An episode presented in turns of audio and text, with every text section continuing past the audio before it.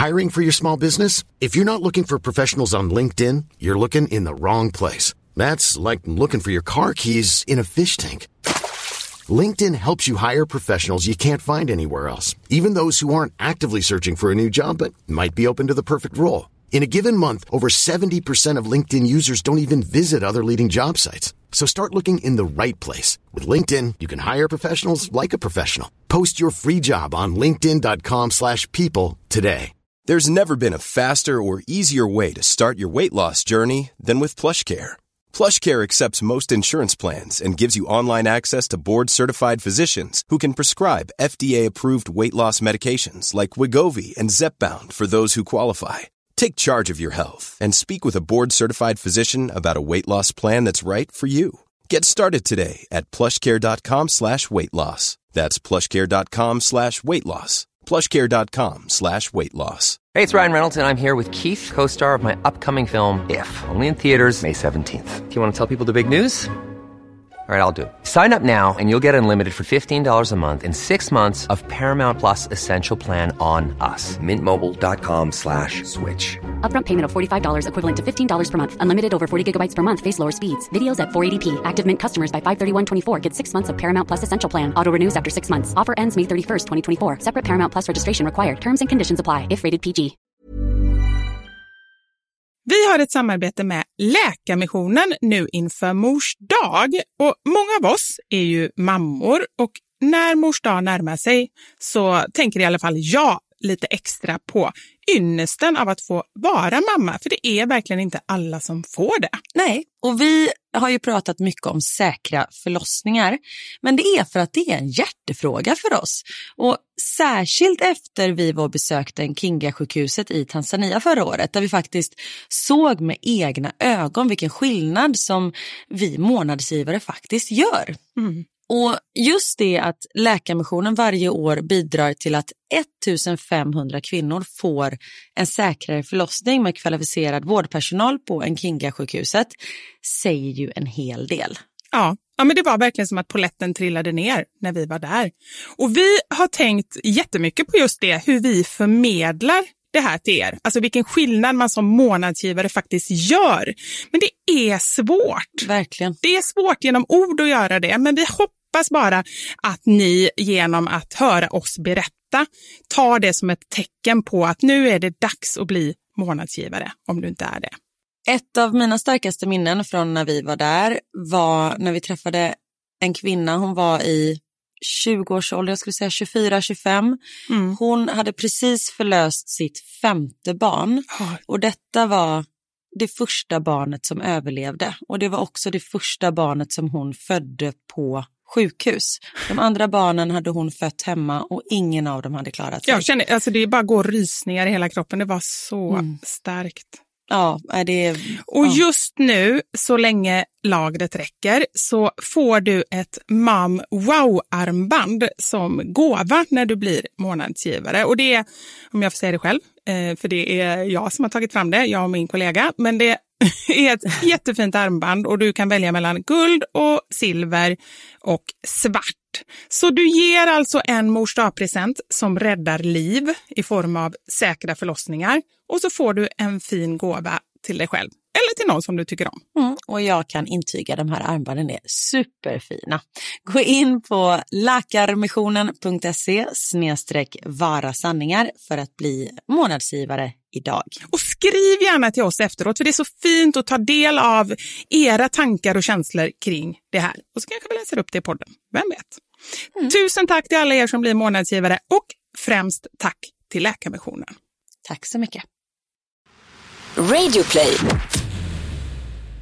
Det lät lite att jag har gått lite för långt där kanske. Att det kanske inte går att rädda eller? Om man är trött på att den andra människan andas. Ja, det är det. Alltså...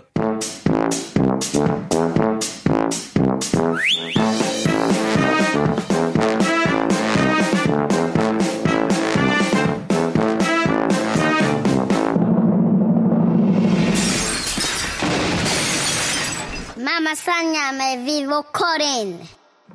Bonjour Vivi, ça va? Hello! Ça va bien? Karin, jag kan inte ett ord franska. Eller kanske ett, men inte många.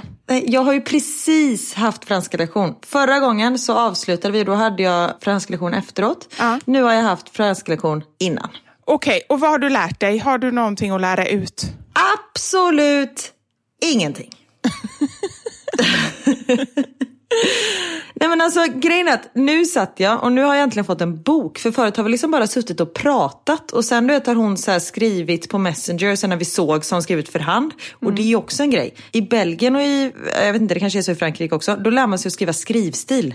För det första läser man ju inte någonting som någon har skrivit för hand numera utan allt är skrivet på dator. Men sen också när människorna skriver i liksom snirklig skrivstil. Vet, jag förstår ingenting. Och man känner sig ganska dum som vuxen när man säger Can you write with big letters please? Because I can't read the slingery snorklig handstyle. Men du, stopp, stopp, stopp. Hur kan man skriva skrivstil på Messenger? Nej men det kan man ju inte nu då. Så nu skickar hon ju på Messenger. Alltså när vi pratar så skickar hon så här meddelanden på det som jag har sagt typ. Ah, ja, jag fattar. Men hon skrev alltså handskrivna brev till dig tidigare? Nej men då satt vi mitt emot varandra och då skrev hon liksom på papper. Och det är samma sak. Du pratar om innan karantänen. Alltså du är så snabb i huvudet idag Karin. Ja men förlåt, det finns en innan och en efter. Before and after covid-19. Men så är det ju, det är ju två olika liv. Men i alla fall, så då skickar de liksom bara så här meningar, de meningarna som jag har sagt. Och det är ju okej när man precis har sagt det och så får upp den här meningen. Men sen du vet när jag tittar på ett dokument med 78 stycken meningar, jag fattar ju ingenting. Nej, det Så man bara, hur ska jag... Ja. Men så nu har jag bett om en bok i alla fall. Så nu sitter vi liksom och, ja, men som man gör i skolan, du vet, sitter och skriver. Och jag har märkt att min hjärna har typ slutat fungera. Har du märkt det nu? Det tycker jag är det vi har pratat om i våran podd. Nej, men förut kunde jag så här, i och med att man inte gör så mycket, eller jag, gör, jag fattar inte hur dagarna går för de är liksom fullspäckade fast vi är bara hemma. Men jag tror att det är att man är liksom, jag får inte använda hjärnan på samma sätt som man fick göra förut. Alltså jag har inte träffat en annan människa som inte tillhör min familj på sju och en halv vecka. Nej, ja, men det är klart att det påverkar. Men jag tänker också så här att eh, kan du inte ha lite socialisering via, alltså gå på lite kurser. Alltså, i och för sig, det är ju det du gör nu med den här franskan. Ja men precis, det är exakt det jag gör. Nej, men annars tänkte jag så här, nu har jag börjat så här spåna lite vad det finns man kan göra på nätet. Och det tänker jag främst på dig Karin, för att nu, ehm, eftersom vi får ju ändå fortfarande gå ut. Men jag tänker att det borde ju finnas lite roliga saker som man skulle kunna göra, som man har liksom socialisering. Jag såg någon som hade vinprovning via nätet. Det skulle kunna göra. Åh vad trevligt. Ja. Kan man göra det dagtid? När Hela du, tiden. när du har så här skola med Theo. Du har en egen dator bredvid där du kör vinprovning. alltså, jag la upp en grej på Instagram igår som jag tyckte var väldigt, väldigt rolig. You think it's bad now? In 20 years our country will be run by people homeschooled by day drinkers. Åh, det är ju shit. exakt så det är. Men det blir så här, när man, jag är väldigt, jag la också upp en grej som jag hade sett någon annan göra, så tänkte jag, ja, men jag gör min egen version på det. Och den andra hade gjort det med vin. Alltså du vet, man bara sitter och tittar rakt ut och så bara så här, allt är bara helt kaos och så bara typ häller man vin på flingorna. Men jag känner att Alltså, även om det bara är skämt, jag antar ju att folk skojar när man pratar så här, för det är klart att man inte sitter hemma och dricker hela dagarna, hoppas jag. Fast jag tror inte att det är en självklarhet för alla. Jag tror att det är ganska många som gör det. Det är därför jag är lite sådär rädd att skämta om det. Ja, för då blir jag genast så här, vet man att det är skämt, då är det ju roligt. Men Ja. med tanke på att man också vet att det är många som far illa och många barn som är hemma med alkoholiserade föräldrar och många kvinnor som blir misshandlade. Så här, då blir jag lite så här, även om det är på skämt så känns det inte helt, eller jag känner mig inte bekväm med det. Liksom. Nej, jag förstår precis vad du menar. Och apropå vin, nu är ju detta, detta var en jättekonstig övergång. Men vi pratade ju förra veckan om att sodastreama vin. Ja, har du gjort det? Och vi har ju fått ett svar att det funkar jättebra. Karin, det här kan bli en eh, ny framtid för oss. Men jag måste köpa en Sodastreamer. Ja, det har jag. Men jag har en sån fin. Jag fick ju det i födelsedagspresent. Någon sån här, det är ingen Sodastreamer, det är någon annan modell. Men den är så här guldig och fin som typ matchar våra handtag i köket. Jag vill inte... Åh jävlar, så du vill inte slita på den till vinet? Nej. jag känner det. Om det inte funkar så känner jag att då är det bättre att bara så här, köpa någon billig på... Det borde man kunna så här, fynda second hand, eller hur? Absolut, finns väl på Blocket. Ja, och testa. Ja, eller... Som sagt, det, vi gör det inte varje dag utan vi väntar till helgen. Ah. ja. Nästa gång får du berätta. Det var en konstig övergång där kände jag. Men ni förstår ju hur vi funkar, hur våra hjärnor funkar. Att vi, ja. Ibland blir det lite som det blir. Det blir det. Så. Ja. Hur eh, mår du? Jag mår bra. Jag har en, eh, numera inget barn i min familj som är ensiffrigt. Det är sjukt. Det är så sjukt. Det är verkligen en omställning. Igår, jag kan säga att det var blandade känslor. Knut fyllde tio igår, kan ja. man ju tillägga om det var någon som inte förstod vad du menar. om någon trodde att han fyllde hundra. Ja, Nej. det kan också vara. Nej, men precis. Knut fyllde tio igår och jag var jätteglad för hans skull, för han har längtat efter det här sedan han fyllde sju. Oj. Ja. Och, ja, det var många år. Men det beror på att, eller i alla fall som han har sagt, att när Elmer fyllde tio, då var ju Knut sju, så fick mm. han en eh, resa med mig, en så weekendresa till London. Uh. Och sen dess har då Knut sett fram emot att fylla tio och få åka iväg med mig ensam. Oh. Och då tyckte han det var så lång tid. Han sa det, jag kommer aldrig bli tio. Det kommer, jag vill inte vänta så här länge. Men nu sa han det här i, för några dagar sedan att men det gick ju ganska snabbt ändå. Och jag bara... bara mm. men yeah right, jag känner ju att det går så snabbt. Jag önskar ju att det gick lite långsammare. Ja, men, så jag är jätteglad för hans skull och jag märker ju att han trivs ju liksom att vara lite större eftersom han också har sina bonusbrorsor som är mycket äldre. Så att jag märker att han är jätteglad. Men det är ju en liten eh, omställning tycker jag för mig att inse då att det är ju verkligen så tydligt att de har blivit äldre. Men tio är verkligen Först tycker jag sju, kommer, när man är sju då är man stor. Där går liksom min storhetsgräns. Mm. Men sen tio, då, är man liksom, då känns det som man är vuxen. Typ. Jag kommer ihåg när jag fyllde tio. Jag kommer typ inte ihåg någon annan födelsedag, men tio kommer jag ihåg. Ja, exakt samma med mig. Jag vet exakt vad jag fick i födelsedagspresent. Vad fick du? Jag fick, min mamma hon hade ju inte så mycket pengar, Nej. så det var inte så mycket man fick. Men när jag fyllde tio, då fick jag en eh, uppblåsbar Ros. Ja, det, det, när jag började med uppblåsbar så kände jag bara det här kan ju sluta hur som helst. Nej, men en uppblåsbar Rosa Panten-båt. Va? En sån här, du vet, liten uppblåsbar båt. Har man ens det nu för tiden? Du vet, en sån här liten båt. Som man sitter i? Ja, som man bara seglar iväg så här. Alltså vid stranden såklart. Det finns väl fortfarande? Antar jag. Ja, men det finns det nog. Det är bara... Uppblåsbara båtar. Jo, men det, är bara, det känns som att alla har så himla avancerade saker. Det känns som dagens tioåringar. Nej, så är det ju inte. Men det är bara en känsla. Har ju typ så här jetski och vattenskidor liksom. Ja, men så är det ju. Typ. Vi åkte förbi ett hus igår det var typ en fyraåring som åkte på en sån här fyrhjuling. Ja, men usch, ja, jag blir, eh, men det vet ni ju om att jag, är, jag blir ganska illa berörd av all den här eh, materialismen. Ja. Men den här båten i alla fall, den hade mamma blåst upp typ två veckor innan eller någonting och lagt under sin så här, dubbelsäng. Uh -huh. Så den hade jag ju hittat lång tid innan. så den låg där och jag, så här, jag hade inte hjärta att berätta för honom att jag hade sett den. Så det var lite så här, tagg i hjärtat att jag visste och att jag inte riktigt vågade säga det till henne. Åh, oj då. Men du höll dig liksom? Ja, jag sa ingenting. Nej. Herregud. Och hur blev du glad? Alltså hur verkade du när du fick den? Åh, men... det här trodde jag aldrig. ja, men jag tror det. Redan då kunde jag ljuga bra. Ja, perfekt. Jag ljuger så bra. Men har du berättat för henne i efterhand att du hade hittat det innan? Nej, det tror jag inte. Jag har nog bara glömt av. Eller jag har inte tänkt på det. Mm. Det är inte så att det är en hemlighet. Om inte så får du reda på det nu, kära mor. Men jag blev väldigt glad för den. Precis. Lyssnar hon på vår podd? Ja, hon lyssnar när jag skickar länk hon säger så här. Uh. Vivian, kan du skicka den där bloggen så jag kan lyssna? Alltså det är ju inte lätt för dem. Nej, jag vet. Det är verkligen inte det. Det är länkar och det är e-mail och det är blogg och det är Instagram och det är Snapchat och det är TikTok och vad fan, man hinner inte med själv. Nej, Nej men så är det ju. Och då har vi liksom alltid funnits för oss typ.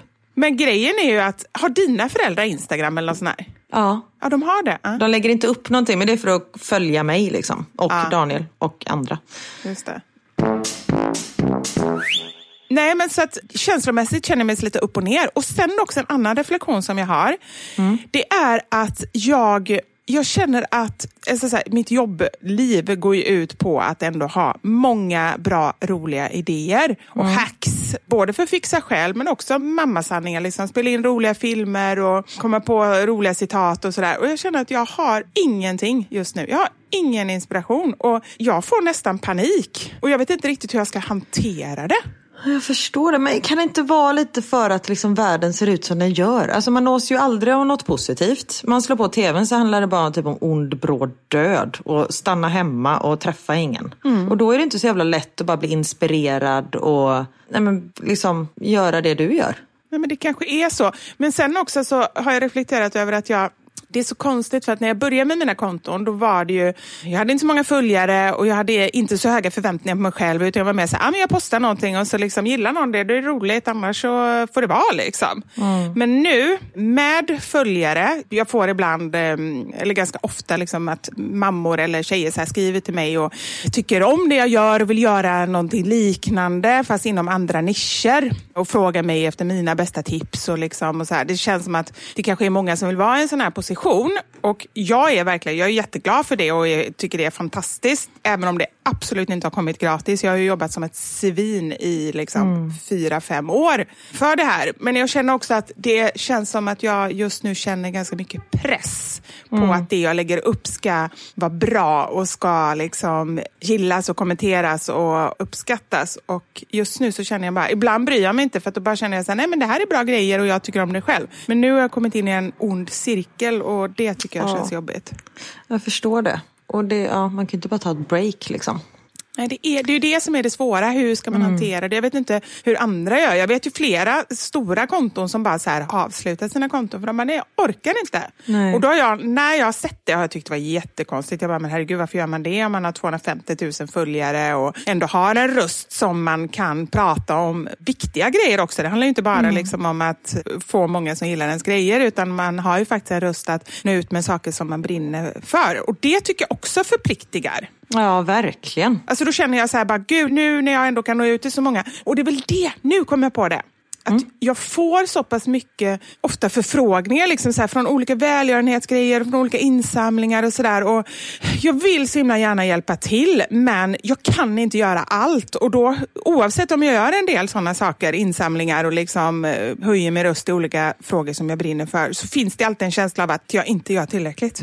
Jag hade kunnat göra mer. Det, det man får tänka på där, tror jag, i och med att det här liksom är våra jobb. Så jag gör så här typ tre, fyra välgörenhetsgrejer per år. Ja. Sen om man ska göra välgörenhet hela tiden, då tjänar man inga pengar. Alltså det här är ju vårt jobb. Det är lite så man får göra. Men som du säger, alltså, jag känner exakt likadant. Man vill ju bara hjälpa allt och alla hela tiden. Men då tappar man ju bort sig själv och som sagt, det här är fortfarande vårt jobb. Det är ju inte så att en jag vet inte, bilmekaniker bara lagar bilar gratis för att vara snäll. Han måste ju fortfarande liksom få mat på bordet. Men jag tänker också just där, eftersom vi då når ut till många mammor där vi ändå kan förmedla olika budskap. Men jag tycker så här, jag får ju förfrågningar kring andra grejer som är så här, det här är jättebra saker, men det har ingenting med liksom, mitt konto att göra. Och då är det ganska lätt, tycker jag, att inte göra det. Men när det är så här insamlingar till barn som är sjuka eller Ja, vårdpersonal som ändå så här behandlar barn, allt sånt. Då bara känner jag så här, hela mitt hjärta vill så gärna hjälpa till samtidigt som jag känner att skulle jag bara börja göra sådana saker, dels så får jag ingen inkomst men också, då är ju inte mitt konto mitt konto. Nej, Och då, precis. då, då tappar jag följare på det och då kan jag ju inte heller göra vare sig liksom välgörenhet eller andra saker. Nej. Nej, det är en jävligt svår balans alltså. Man kan inte plisa alla, så enkelt är det. Ja, ja det är ju det. Men jag tror att det är en blandning av de grejerna nu, så här, att jag inte har så mycket idéer och att jag känner stor press och det här som bara jag, så här, jag har bara tappat lusten just nu. Men jag hoppas verkligen att den kommer tillbaka, för jag menar det är inte första gången det händer och om jag ger mig lite slack, då brukar det ändå så här, komma lite idéer och därifrån brukar det födas ännu mer. Och så här. så jag har stora förhoppningar. Kan du inte vara lite, det här pratade vi om för exakt ett år sedan, att jag alltid är lite vårdeppig. Ja! Folk är ju liksom höstdeprimerade och för att det är mörkt och sådär. Men jag blir alltid deppig på våren. Kan det inte vara eh, Något sånt? Du menar inte att du är deprimerad, men att det kan vara lite... Nej men att man är lite låg och så hela situationen ja. just nu, det är ju inte konstigt. Och det försöker jag vara jättetydlig med. Att liksom så här, det är klart man måste kunna vara låg också. Vi är ofta, mm. jag tror att vi ses som två överpositiva och så här hyperenergiska människor. Fast vad fan, av 67 poddar har ju jag gråtit i 53 typ. alltså på riktigt. Ja, men det, Jo, det har du, men det är liksom så här 5 av podden. Du, är ändå, du har väldigt mycket energi och du ser positivt på livet. Och sen att man inte får vara ledsen. Ja, men det, ja, det är sant. Det är ju liksom en helt annan grej. Det är fantastiskt. Jag älskar dynamiska människor. Alltså på riktigt, det är ju bland det finaste som man kan vara, tycker jag. Det är att vara dynamisk. Mm. Jag är mycket, mycket hellre liksom upp och ner, högt och lågt än liksom grå, grå, grå. Att man bara är aha, så här mellanmjölk. Liksom. Ja, det är ju inte roligt. Nej, och jag tror inte det är så här, jag vet inte, de kanske mår bra de också, men det känns ju som att ja, men för att kunna vara där uppe så måste man ju också kunna vara där nere, så är det ju. Ja, absolut. Sen har ju vissa högre och lägre dalar och toppar än andra såklart. Mm. Men vara lite som en ljudvåg. Jag sitter och tittar på datorn på mina ljudvågor nämligen, så det är därför jag drog den kopplingen. Du, det hoppas jag verkligen inte för mina ljudvågor min dator. Jo, det är så mitt liv är. De är alltså, det är bara upp och ner, upp och ner, upp och ner. Mm. Så är mitt liv. Och då pratar vi inte om eh, per vecka eller så, utan vi pratar ju om så här 30 svängar per dag. Ja, ja, men alltså, det har vi sagt förut, men en podd, då går vi igenom alla känslor som man går igenom liksom under en livstid. Kör ju vi på en timma. Men det är väl gött det med. Ja, det är härligt. Vet du vad jag har börjat göra? Vi pratade om det för några poddar sedan, att jag tycker det är så fruktansvärt tråkigt att... Du tycker det är tråkigt att kissa? Det också, men det, det har jag inte börjat med och slutat med. Nej, det, det, det gör jag konstant. du bor på toaletten? Ja, men typ. Nej, berätta. Springa. Är det sant, Karin? Har du börjat med det? Ja, och vet du varför? Nej. För att få träffa min kompis. För vi får ju inte träffa andra människor här. Och jag kan bli så lite avis när man tittar på Instagram och Facebook. Som igår när ni var ute på restaurang och firade Knut. Även om man liksom uh. sitter på avstånd och sådär. Alltså vi får vara max två personer som inte bor under samma tak uh. tillsammans, hålla liksom avstånd och man måste vara i konstant rörelse. Man får inte uppehålla sig någonstans. Så jag kan liksom inte... Så då är det okej okay att springa då? Ja, det är mitt ah. enda sätt att träffa en kompis. Eller liksom ta en promenad. Men nu har jag och Louise, en av de mammorna som jag liksom har ja, kommit närmast här. Vi springer varannan dag tillsammans. Louise, nu måste jag bara fråga. Det är hon som, jag gillar henne redan. Mm. Vill jag bara säga. För det är hon som kommer på våran livepodd, eller hur? Hon åker ända från Bryssel för att komma. Precis! Ja, det är underbart! Hon är fantastisk. Fast när den nya livepodden kommer vara, kommer vara i höst, mm. då kommer ju hon bo i Sverige för de flyttar hem nu och det är så jävla tråkigt. Ja, jag förstår. Men ja. hon kommer komma ändå, va? För det är det enda jag bryr mig om. Såklart! Såklart hon kommer komma. Men du, vi har ju fått ett nytt datum för livepodden. Det är ja! lite säger det nu när vi kommer ihåg det. Precis. Vår livepodd har alltså flyttats från den 16 maj, som var ursprungsdatumet, till mm. i höst den 22 november klockan tre på Kinateatern. Ja, precis. Det blir en matinéföreställning söndagen den 22 november. Och, detta, alltså... och på sätt och vis, jag måste säga det, okej okay, det är skittråkigt att ni är nu, så är det. Men det, är liksom, det tror jag att det har vi ändå kommit över lite grann. Det är ju inte vårt fel, det är ju inte så att vi, vi hade ingenting att säga så vi har ställt in. Nej, det kommer nog inte hända. Nej. Men nu försöker vi se det positivt och då tycker jag att november, det är ju fantastiskt för det är ju så ja. sjukt tråkig månad. Precis, och när liksom den här coronan när det har släppt lite, då vill man ju inte annat än att bara gå ut och ha kul. Och en söndag, då kan man åka till Stockholm om man inte kommer därifrån. Då kan man åka redan på lördagen, mm. bo på hotell, ha det gött. Och ni som har köpt biljetter till det tidigare datumet, de biljetterna gäller nu också. Och skulle det vara att ni inte kan det datumet eller någonting, då kan ni mejla Evelina roa.se. Hon kan svara på alla era frågor. Ställ inte era frågor till mig och Vivi, för vi har inte ens koll på våra egna liv. Eh, så vi kommer nog inte kunna svara på någonting. Så skicka dem till evelina.roa.se. Hon kan svara på allt, hon är grym. Perfekt. Men du, tillbaka till joggingen här. För jag hade Ja. nämligen en grej att säga om jogging. jag såg, och där kände jag att det här gick över gränsen. Så bara du inte börjar med det här, Karin. Nej. Jag såg på, om det var Instagram eller Facebook, någon, en artikel om en pappa som var i karantän. De fick alltså, jag vet inte vilket land de bodde i, men de fick inte ens gå ut. Så han sprang ett halvmaraton inomhus varje dag. Då sprang han mellan... Han kan ju inte springa 2,1 mil inomhus. Jo, jo, jo, han sprang typ i tre timmar och så sprang han bara mellan, han hade åtta meter sträcka sa han. Han berättade att det var mellan typ så här, toadörren och köket. Fram och tillbaka, fram och tillbaka, fram och tillbaka. alltså skilsmässa säger jag. Men han kan ju inte må bra någonstans. Ja, men tänk att bo med en sån. Tre timmar eller fyra timmar ute och springer så. Eller håller på. Nej, Det är ju inte friskt. Nej. Alltså vi får ju ändå gå ut om man tänker på I Sverige känns det som att jag förstår att inte allting är som vanligt. Men när man bor i ett land som där det verkligen inte är som vanligt.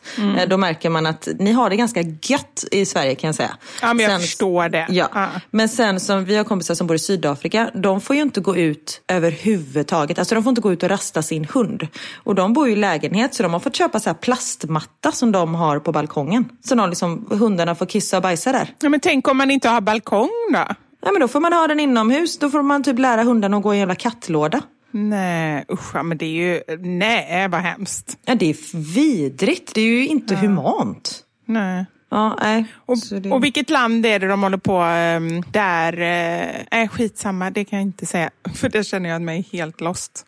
Det var något med hundar. Kina, att man äter hundar. Allt som har med hundar. Nej.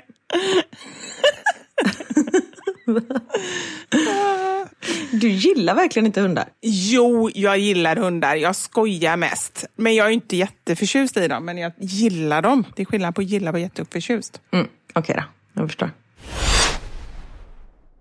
Precis som förra veckan så har vi med oss Barnfonden den här veckan. Och att tvätta våra händer är ju inget nytt. Men i länder som till exempel Etiopien, där vårt fadderbarn Alfia bor, som vi har genom Barnfonden, då är det lättare sagt än gjort. Mm. Och genom att vara fadder hos Barnfonden så bidrar man till att fler barn får tillgång till rent vatten till exempel. Samt att lära sig om hygien och sanitet. Och det här sker på till exempel genom olika hälsoklubbar i skolan och det är ju livsviktigt. Och detta arbetar Barnfonden med varje dag. Och att få tillgång till rent vatten, tvål och att noga tvätta händerna vet vi minskar smittspridningen av coronaviruset. Och i höginkomstländer som Sverige till exempel så tillhör ju inte barn riskgruppen för corona. Men i länderna där Barnfonden arbetar så är situationen annorlunda. För barn som redan är undernärda, de har ett nedsatt immunförsvar och är mer sårbara för en infektion eller ett virus. Och tvingas barnen stanna hemma från skolan på grund av att de är sjuka så kommer de snabbt efter i skolan och utan utbildning så minskar ju deras chanser att ta sig ur fattigdom. Och i många länder där Barnfonden arbetar så är det mor och farföräldrarna som tar hand om barnbarnen medan föräldrarna då arbetar. Och därmed ökar ju risken att äldre som redan är sårbara blir sjuka av coronaviruset. Och vill du stödja Barnfondens arbete mot corona så swisha ett bidrag till 901 30 20 och märk ditt bidrag corona. Eller så går du in på barnfonden.se. Där kan du läsa mer om det här och där kan du också läsa om hur du blir fadder om du vill. Tack så mycket Barnfonden. Tack så mycket!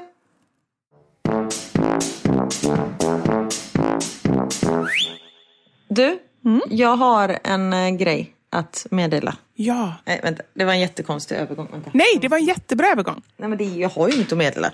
Nej. Det var ja. För några veckor sedan så hade vi som mammasanning saker man kan göra liksom under de här tiderna som råder nu. Så man kan underhålla barnen eller få barnen att bli aktiverade. Och då, vi kan ta och lyssna på ett litet klipp här. Så här lät det för några veckor sedan. Här har jag en jättedålig och två riktigt, riktigt bra. Okej. Älskar att vi börjar med den dåliga. Ja, jag börjar med det dåliga. Det här kan inte jag förstå. Förlåt du som har skrivit det här. Du hade säkert en bra tanke, eller så har du jättelugna barn, eller så kanske du har tonåringar som är på college. Ja. Måla om i något rum. Oj, nej men gud, här, åh gud. Åh. Oh, gud, jag blir tänk svettig. så springer ungarna där och bara typ trycker händerna mot väggen och du bara springer ut och bara trycker händerna mot någon annan, annan vägg och sådär. Nej. Nej men gud. Och det bara är så här fotspår, så blåa fotspår i hela huset. Man bara, vad är det bara? Det är smurfar som är lösa. Men man vet vad de är i alla fall. Ja, det är sant i och för sig. Ja, vet du vad jag ska göra? Nej. Jag ska måla om ett rum. Nej, inte när barnen är hemma. Men de är hemma hela jävla tiden. Vi hade ju tänkt att anlita målare, men det går ju inte nu. Nej, det är sant. Nu... Men du, du måste ju kunna ha dem ett annat... Alltså du måste göra detta när... Alltså någon av er får ju vara med barnen och så får någon måla, eller? Ja, absolut. Ja, det hoppas jag. Så är tanken i alla fall. Men du fattar hur långt det har gått nu. När jag känner så här, ja, men det kanske inte är en så dålig idé ändå. Det och att du har så frisör hemma och sånt där. Det är liksom... Ja, det är på botten nu, Karin. Nej, men jag har tappat det totalt. Alltså det finns liksom ingenting kvar. Men okej, nu måste jag bara så här. Varför måste du måla ett rum just nu? Det kan ju inte vara sån panik. Ja, men det måste hända något. Ah, det är så. Det är spänningen du är ute efter, Karin. Ja, eller bara att göra något. För alltså vi vet inte skillnad på tisdag eller lördag. Förutom att det är nästan bättre på tisdagar för då har man lite tider att passa typ.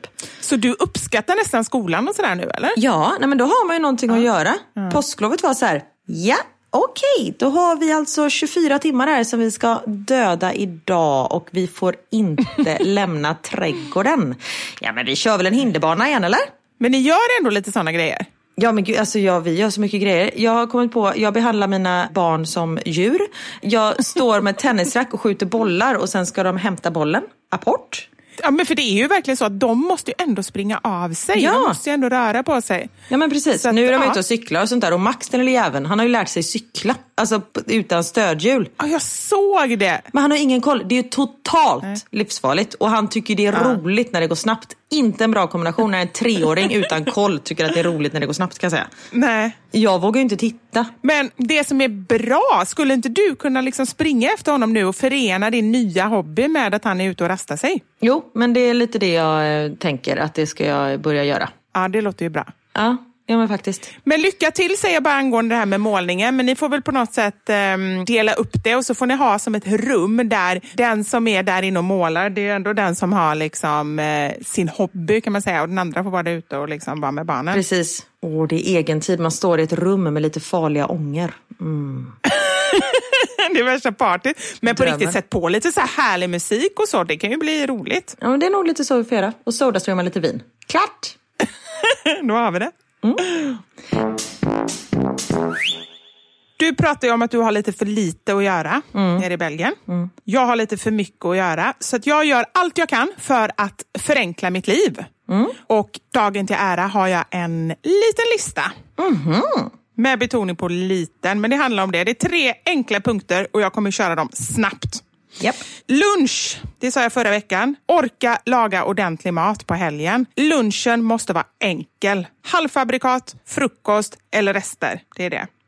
Nummer två, mina morgonrutiner. Det måste också vara enkelt. Jag brukar förbereda dagen innan. Så här, ladda kaffebryggaren, jag ser till att barnen har lagt fram kläder och packat gympapåsar. Och liksom så här, jag orkar inte på morgonen helt enkelt. Det måste vara enkelt. Och tre, alla löpande utgifter. Du vet sånt som bara dras varje månad. Alltså det kan inte vara krångligt och jag orkar inte oroa mig för att jag inte har fått liksom bästa avtalet. Och det gäller ju allt ifrån så här, lån, mobilabonnemang och inte minst el. För jag kan ingenting om el. Förlåt, men jag kan inte någonting om el. Och därför är jag väldigt glad över att dagens samarbetspartner är Enkla Elbolaget. För det är verkligen definitionen av enkelt. Ja, och det tar ju inte energi från oss, utan det ger ju faktiskt energi till oss. Ja. Nu har Enkla Elbolaget tagit fram en ny elfond som heter Relaxa. Alltså kan man göra annat än att älska det namnet? Tror inte det va? Nej, jag tänkte också det. Allt ingår från start och jag hatar ju att du vet när man ska göra massa så här tillval och men du vet, krångliga val och sånt där. Det, det är inte min grej kan jag säga. För just som med ett elbolag, jag är inte jättebra på det där. Och då när allting är klart, underbart, så check på inga krångliga val. Och eftersom deras elhandelsexperter köper in el i stora volymer när priset är som lägst, vilket dels gör ett lågt snittpris, men också att det blir färre pristoppar. Det är ju också hur bra som helst. Så dubbelcheck på den. Och trippelcheck har jag en grej här. Ja. Att man kan vara helt säker, alltså 100% säker på att elen som man köper kommer från förnybara källor. Alltså sol, vind och vatten. Så att den är klimatsmart. Och det är också fantastiskt. Gå in på enklaelbolaget.se för att läsa mer och eh, där kan du också teckna avtal. Tack så mycket, Enkla Elbolaget. Tackar, tackar. Förra veckan var det tänkt att det skulle vara en frågepodd. Det blev det inte riktigt, för vi pratade så mycket annat. Vi fick med några frågor, men därför tänkte vi att vi faktiskt ska ta några fler frågor den här veckan. Så gör vi. Det blir ingen renodlad frågepodd nu heller, men vi kan ju köra två halvfrågepoddar helt enkelt. Precis. Ska jag börja med en fråga? Ja, gärna. Om ni fick välja yrke till era barn baserat på deras personlighet just nu, vad hade det varit? Men gud, vilken rolig fråga. Ja, Okej, vi tar varsitt eh, barn. Vi hoppar emellan. Jag kan börja med Elmer. ja. Elmer är enormt kreativ. Alltså han är så här, så mycket idéer som han har. Och när han börjar med någonting, då gör han bara det. Typ tills han tröttnar och sen byter han och så gör han bara något annat. Men jag skulle absolut ta någonting kreativt. Och just nu så ritar han ju väldigt mycket. Så att jag skulle välja ja, men typ så här mangatecknare eller någonting. Eller mangaserieskapare. Coolt. Det tror jag han skulle dels vara så här, väldigt bra på, men framför allt skulle han tycka att det var väldigt roligt. Ja, häftigt. Theo är väldigt... Alltså han kommer bli chef av något slag. Han är familjens chef, eller? Ja, nej men han är, och det är inte så att han liksom bara bestämmer och är jävlig, utan han är, nej men han är en ledare, märker man. Så, Hur märker man det på en sexåring? nej men han är liksom, när han leker med kompisar så tar han in vad alla tycker om att göra och vad de vill leka och sånt där. Och sen liksom delegerar han ut olika uppgifter och alla är nöjda med det. Det är inte så att han är så här bossig, du vet, och bestämmer. Det är han också i och för sig. Men han tar ändå in allas eh, behov och önskemål i det han eh, kommer fram till sen. Det är faktiskt en väldigt, väldigt bra egenskap. Alltså det är ju Ja. den typen av ledare som man vill ha. Ja men precis, så det tror jag. Och han kommer inte sitta vid en dator och vara en ledare på det utan han kanske kommer bli en eh, du vet, teaterregissör, något sånt där. Ah. Så något kreativ ledare. Ja, spännande. Knut, han har under väldigt stor del av sitt liv velat jobba på zoo. Och, eller han vill vara en djurfångare till zoo. Oj. Och, ja, jag vet. Men zoo har väl inte hand om eh, vilda djur? Eftersom inte jag kan så mycket om djur så har jag sagt att ja, men det kan man ju göra. Men sen också, så här, vi har pratat jättemycket om det, att det liksom inte är snällt mot djuren och det beror väl på att det är väl olika omständigheter. Liksom. Vissa djurarter kan man ju säkert rädda genom att ha dem i djurparker och så. Men vi har pratat lite fram och tillbaka om det och så och då har han sagt att nej, men det vill jag inte längre. Så nu vill han inte det. Men jag tror att han ska göra någonting, jag tror inom media faktiskt, för han älskar ju verkligen att Dels så här, vara med, spela in egna filmer, vara med i mina filmer, vara med på tv. Han sa ju när vi var med i Nyhetsmorgon så såg han ju att Malou efter tio finns. Då sa jag att han ska ju ha ett eget program som heter Knut efter tio. Så eh, det kan det nog bli. Ja, men det tror jag verkligen. Max, ingen aning. Alltså han är så mycket, den pojken. Och han är ju bara tre, alltså mycket kan hända. Så den får jag nog ta och tänka lite på tror jag. Du får återkomma om fyra, fem år helt enkelt. Ja, precis. Okej, här kommer en fråga. Det är mer ett dilemma, det är ingen fråga om oss. Jag upplever att jag och min man hade en jämställd relation innan barn. Men nu är vårt barn tio månader och jag upplever att det är jag som tar ansvaret. Håller koll på saker, sköter barnet, packar skötväska, handlar med mer. Hur är det i era relationer med jämställdhet? Blir det bättre när barnet är äldre eller ska jag räkna med att det är jag som är mamman som är projektledare? Hur ska jag göra? Min första fråga är, är du missnöjd med den här uppdelningen? För det behöver man Och det tycker jag ändå att man kan läsa mellan raderna att hon, Att hon är. är. För annars Ja. hade hon ju inte hört av sig. Liksom. Då hade hon ju bara Nej. så här, ja ah, men nu har vi det så här. Mm. För jag säga, våran uppdelning är ju så. Det är jag som har huvudansvaret för barnen över liksom matlagning, över markservicen. Men det är jag eh, nöjd med. Det, det är liksom någonting som vi har kommit fram till att det är så det är. Och om jag inte hade varit nöjd med det då hade jag tagit upp det med Niklas och verkligen varit så här, jag vill inte ha det så här. Ja. För det är en sån sak som verkligen kan nöta på en tror jag. Och till slut bara man så bubblar över och den andra står som ett stort frågetecken för den- hen har liksom ingen aning om vad det är man pratar om. Men där tycker jag att du har en väldigt bra poäng. För det handlar ju egentligen om allt i livet, allt man är missnöjd med. Alltså det kan ju vara en och samma sak som den ena personen tycker att det är fine, eller vi vill ha det så här och någon annan är missnöjd. Jag skulle personligen, tror jag, ha ganska svårt för en sån här uppdelning. För att jag, jag vet inte, jag tror att jag inte skulle må så himla bra av det. Jag blir irriterad bara av tanken att jag ska så här, sköta allt sånt. Och dessutom är jag en skitdålig projektledare. Men är det inte du som sköter allt sånt eller har Anders hand om, liksom om dina barn när de är hemma hos dig? Nej, men där har vi ju fortfarande väldigt, väldigt uppdelat. Och det är egentligen inget vi har pratat om, utan det har bara varit väldigt naturligt att jag har hand om mina barn och allting som rör komma ihåg saker, läxhjälp, allt sånt där. Och han har hand om sina Men då har saker. du ju hand om allt. Ja, fast om det skulle vara så att det var... Jag har ju inte hand om hans barn och hans barns grejer. Nej. Så att det är ändå Nej, det liksom så här, han har de grejerna, men det skulle vara så att jag hade hand om allt sånt i hela familjen. Ah, med okej. handling och mat och matlagning och så här. Nej, jag bara känner nu så här. Sen beror det ju såklart på omständigheterna. Och jag förstår att du gör en sån grej nu när du har följt med dit och ni har liksom, det är hela upplägget. Mm. Men jag tror inte, jag känner att jag inte skulle må så bra av det tror jag. Nej. Och då är det ju väldigt viktigt, som sagt, kommunikation. Det är A och O.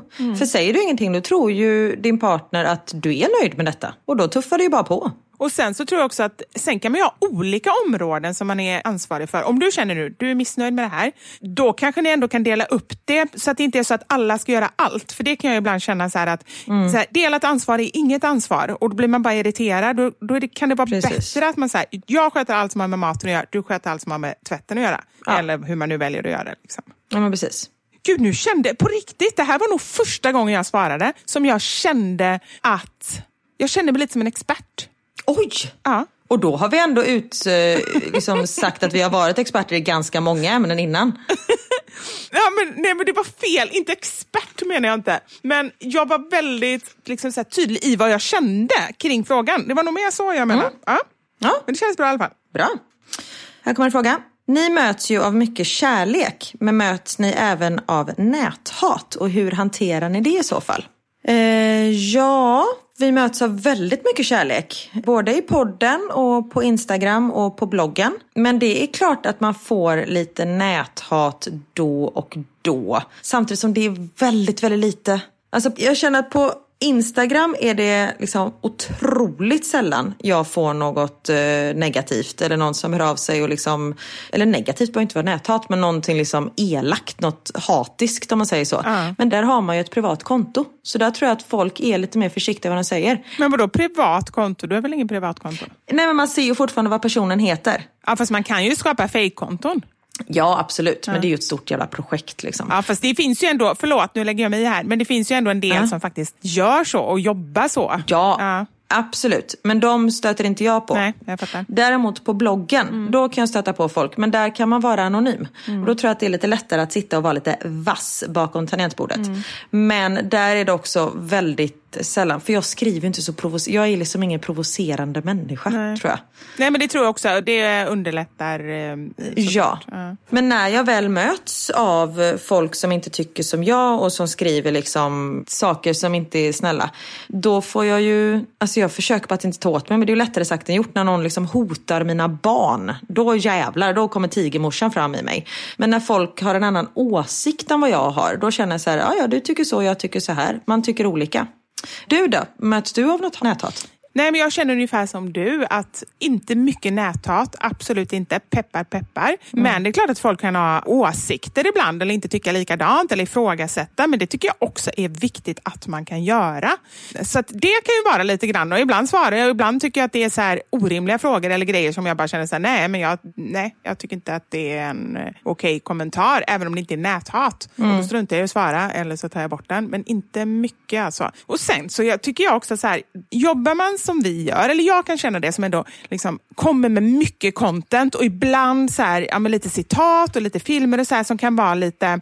När jag skämtar, jag känner att jag kanske är på gränsen till, är det något som har hänt till exempel eller så, så kan jag förstå att folk kan tycka att nej men det här var kanske inte helt okej okay, eller sådär. Och där känner... Ja, man är beredd på det, man vet exakt när de tillfällena kommer, eller hur? Ja, nej, men precis. Och då, nästan exakt, ja. inte exakt alltid. Men då brukar jag också vara väldigt... Eh, dels så brukar jag inte lägga upp grejer som jag känner att det här kan verka provocerande. För jag är ingen sån människa. Jag har inget syfte med att liksom stöta mig med någon. Nej. Men däremot så kan ju någonting, det vi pratade om innan, det här med om man skojar om vin till exempel. Mm. Det brukar jag inte göra, men någon gång kan jag göra det. Och då skulle någon kunna ta illa upp eller sådär. Och det kan jag ta i så fall. Mm, precis. Berätta om din förlossningsdepression. Hur tog du dig ur den och hur känns det idag? Och det har ju varit, jag har pratat lite om det tidigare och jag kommer inte gå in jättemycket på det nu för det känns som ett så himla eh, genomgående, eller det känns långt att förklara. Men däremot så vill jag säga det att mm. dels så skriver jag en del om det i min bok som kommer efter sommaren. En mammas överlevnadshandbok heter den. Mm. Och dels mm. så är jag faktiskt med i en podd och pratar om det och då är det ett helt avsnitt som handlar om just förlossningsdepression. Så det kan jag tipsa om. Den kommer nu i maj någon gång och eh, podden heter Dokumentära berättelser. Så där kan ni eh, hålla utkik. Mm. Bra. Men det bara ett, ett snabbt tips, det var väl att du verkligen tog hjälp? Du såg till att ta hjälp? Att du liksom... Ja. Du kände att det här klarar jag mig inte ur på egen hand? Ja men precis, och det är exakt. Det är ju liksom själva grunden. Men jag tänkte om jag skulle brodera ut och berätta exakt vad som hände och sådär. Ja. Nej men precis, att ta hjälpen, det är ju det vi återkommer till hela tiden. Oavsett om det är någonting fysiskt eller psykiskt eller vad det än är, ta hjälp. Ja, det har vi sagt innan ja. och det tåls att säga igen. Finns det något som ni önskar fanns i era liv som inte gör det? Du får komma ut, tänker du kanske? ja, precis. Ett icke utegångsförbud och en hundvalp. Oh, det är vad jag vill ha hundvalp. i mitt liv. Ja, hur går det med de planerna? Ja, men det, vi jobbar på det. Jag har ju bokat en valp. Oj, det vet Niklas inte om han lyssnar på den här podden. Ja, älskling, jag har bokat en valp bara så du vet. Och de föds vilken dag som helst. de föds vilken dag som helst här. Så jag går in på liksom, och kollar eh, på Kennen här på uppfödaren. Vadå bokat? Den kommer hemlevererad? Nej. Nej, men jag kanske har sagt att vi vill ha en från den kullen. Nej men gud. Vad rolig det är och det vet inte han om. Ja. Sen så är ja, uppfödaren är i Sverige och vi vet inte ens om vi kan komma hem till sommaren liksom, om läget är som det är nu. Så vi, och det vet uppfödaren om också. Vad är det för sort? Det är en ridgeback, det är samma som Leia. Mm, då får hon som en liten bebis. Jag vet! Oh. Ja. Nej, men så det är typ eh, det. Mm. Själv då? Och en Sodastreamer såklart, så jag kan Sodastreama och boy. Det finns inte i mitt liv just nu. Det måste jag också. boy? Vin var det väl? Eller eh, nej, vin menar jag. Mm. Fan förlåt. Uff, gud, det är som att svära i kyrkan. Ja. Jag vill fasiken, jag kommer inte på någonting som jag vill ha. För jag är så himla nöjd med allting. Ja, nej. Ja, men det är väl jätteskönt. Inspiration. Ja, ja, inspiration. Bra Karin. Jag vill ha lite inspiration. Tack. Tack och hej. Tack för idag. Hej! Men det är faktiskt ganska skönt att känna att man... Eh, för nu, jag går ju liksom så här, det vill jag bara säga, att vi pratar inte om världsläget, för det är klart vi vill så att corona ska försvinna. Ja, att precis. man ska hitta botemedel mot cancer och mot uh, aids. Alltså, det finns ju så många sådana saker, ja. att alla ska få mat och sådär. Nu pratar vi bara om våra små privata liv. Ja, och det är väl himla gött att det är sådana petitess, att det är liksom sådana saker vi pratar om. Mm. Ja, verkligen. Jag tänkte faktiskt på det bara häromdagen. I och med att vi har liksom i min lilla familj här, vi är ju med varandra 24 timmar om dygnet. Jag har liksom börjat springa för att få lite egen tid. Då kan ni fatta känslan. för att springa bort från problemet? Precis. Hur långt sprang jag 17 mil. Jag sprang till Schweiz.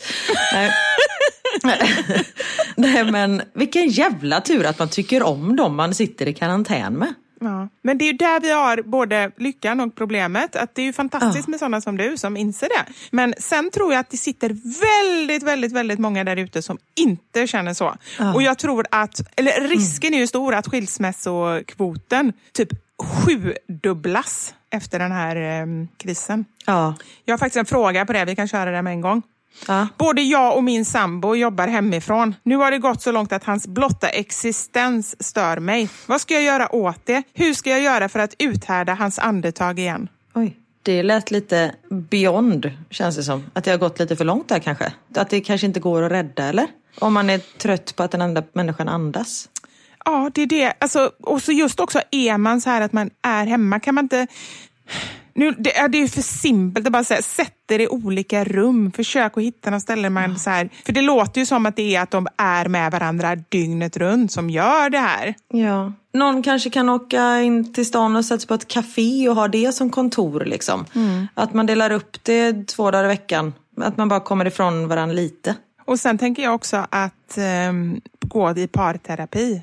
Om man ändå känner att det går att rädda, att gå och prata med någon. Och att liksom- man vill. Ja, att man vill, precis. Och att man liksom har någon annan, någon tredje part att lufta det här med. Precis. Ja, det är svårt. Men det är ju, ja. Usch. Man vill ju att alla, alltså speciellt om man har barn, så känner man ju så här, nej men man måste kämpa för att hålla ihop. Men man kanske inte behöver det. Man kanske har det mycket bättre isär. Och det är ju någonting som jag personligen har kämpat med så mycket sen, ja men innan vi separerade såklart, alltså det var väl ett år eller någonting som jag ändå tänkte fram och tillbaka på det och hur ska jag göra och när ska jag göra det och klarar det inte av det och sådär. För att separera är ju inget beslut som man bara vaknar på morgonen och bara, ja men undrar om eh, vi skulle separera idag. Nej, precis. Utan det är ju verkligen någonting, och det får jag ganska ofta frågor om också, just det här med liksom, hur visste du och hur lång tid tog det och sådär. Och jag tror att det är ofta hos många människor en process som tar väldigt, väldigt lång tid.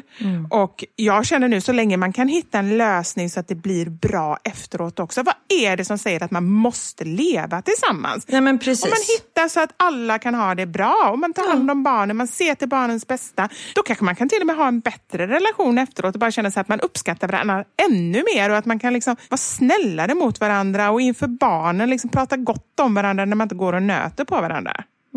Så himla bra. Det tycker jag får bli eh, veckans avslutningsord. Det kanske var bra avslutningsord. Det var väldigt bra avslutningsord. Ja, tack. Vi ska sluta med flaggan i topp. Det gör vi. Så det här var det sista poddavsnittet som någonsin har... Jag skojar. Oj. Nej, så kommer det inte bli. Nej. Jag tänkte, frågan är om det är den belgiska eller den svenska flaggan som sitter i toppen. Det är Pride-flaggan tänkte jag säga. Ja, Vi är stolta. Ja. Men tack för den här gången. Tack själva. Eller va? Tack själva. Tack själv. Eller nej, du tackar ju dem. Tack! Tack för att ni finns och att ni är med oss. Ja, tack snälla. Och glöm inte nu, 22 november, livepodd Kinateatern 15.00. Har ni köpt biljetter så gäller de till det nya datumet. Har ni minsta lilla fråga, ställ den verkligen inte till oss, utan ställ den till evelina.roa.se. Och vi lovar, vi kommer verkligen göra allt för att det här ska bli en härlig, peppig och rolig stund tillsammans. Vi har ju taggat för det här. Vi kommer vara så övertaggade när det är den 22 november. Men det får ni ta. Gud. och vi hoppas att ni också är det. Det tror jag garanterat att ni kommer vara. Ni kommer vara så svältfödda på grejer. Så nu jäklar, 22 november. Så ni kommer vilja måla om rum. Då förstår ni hur roligt det här kommer vara. Ja, precis. Och herregud, jag kommer ha många mil i benen då också. Du kanske kan springa till Sverige? Har du tänkt på det? Det tror jag inte. Alltså, vet du hur långt det är? Ja, men om du kan springa till Schweiz så kan du väl ta i tappet i Sverige. Det tar fem dagar så är du här. Om jag börjar nu. så. Ja, det blir bra. Men hörni, tack snälla för att ni har lyssnat den här veckan. Så hörs vi eh, nästa vecka. Det gör vi. Ta hand om er. Ha det bra! Hej! Hej!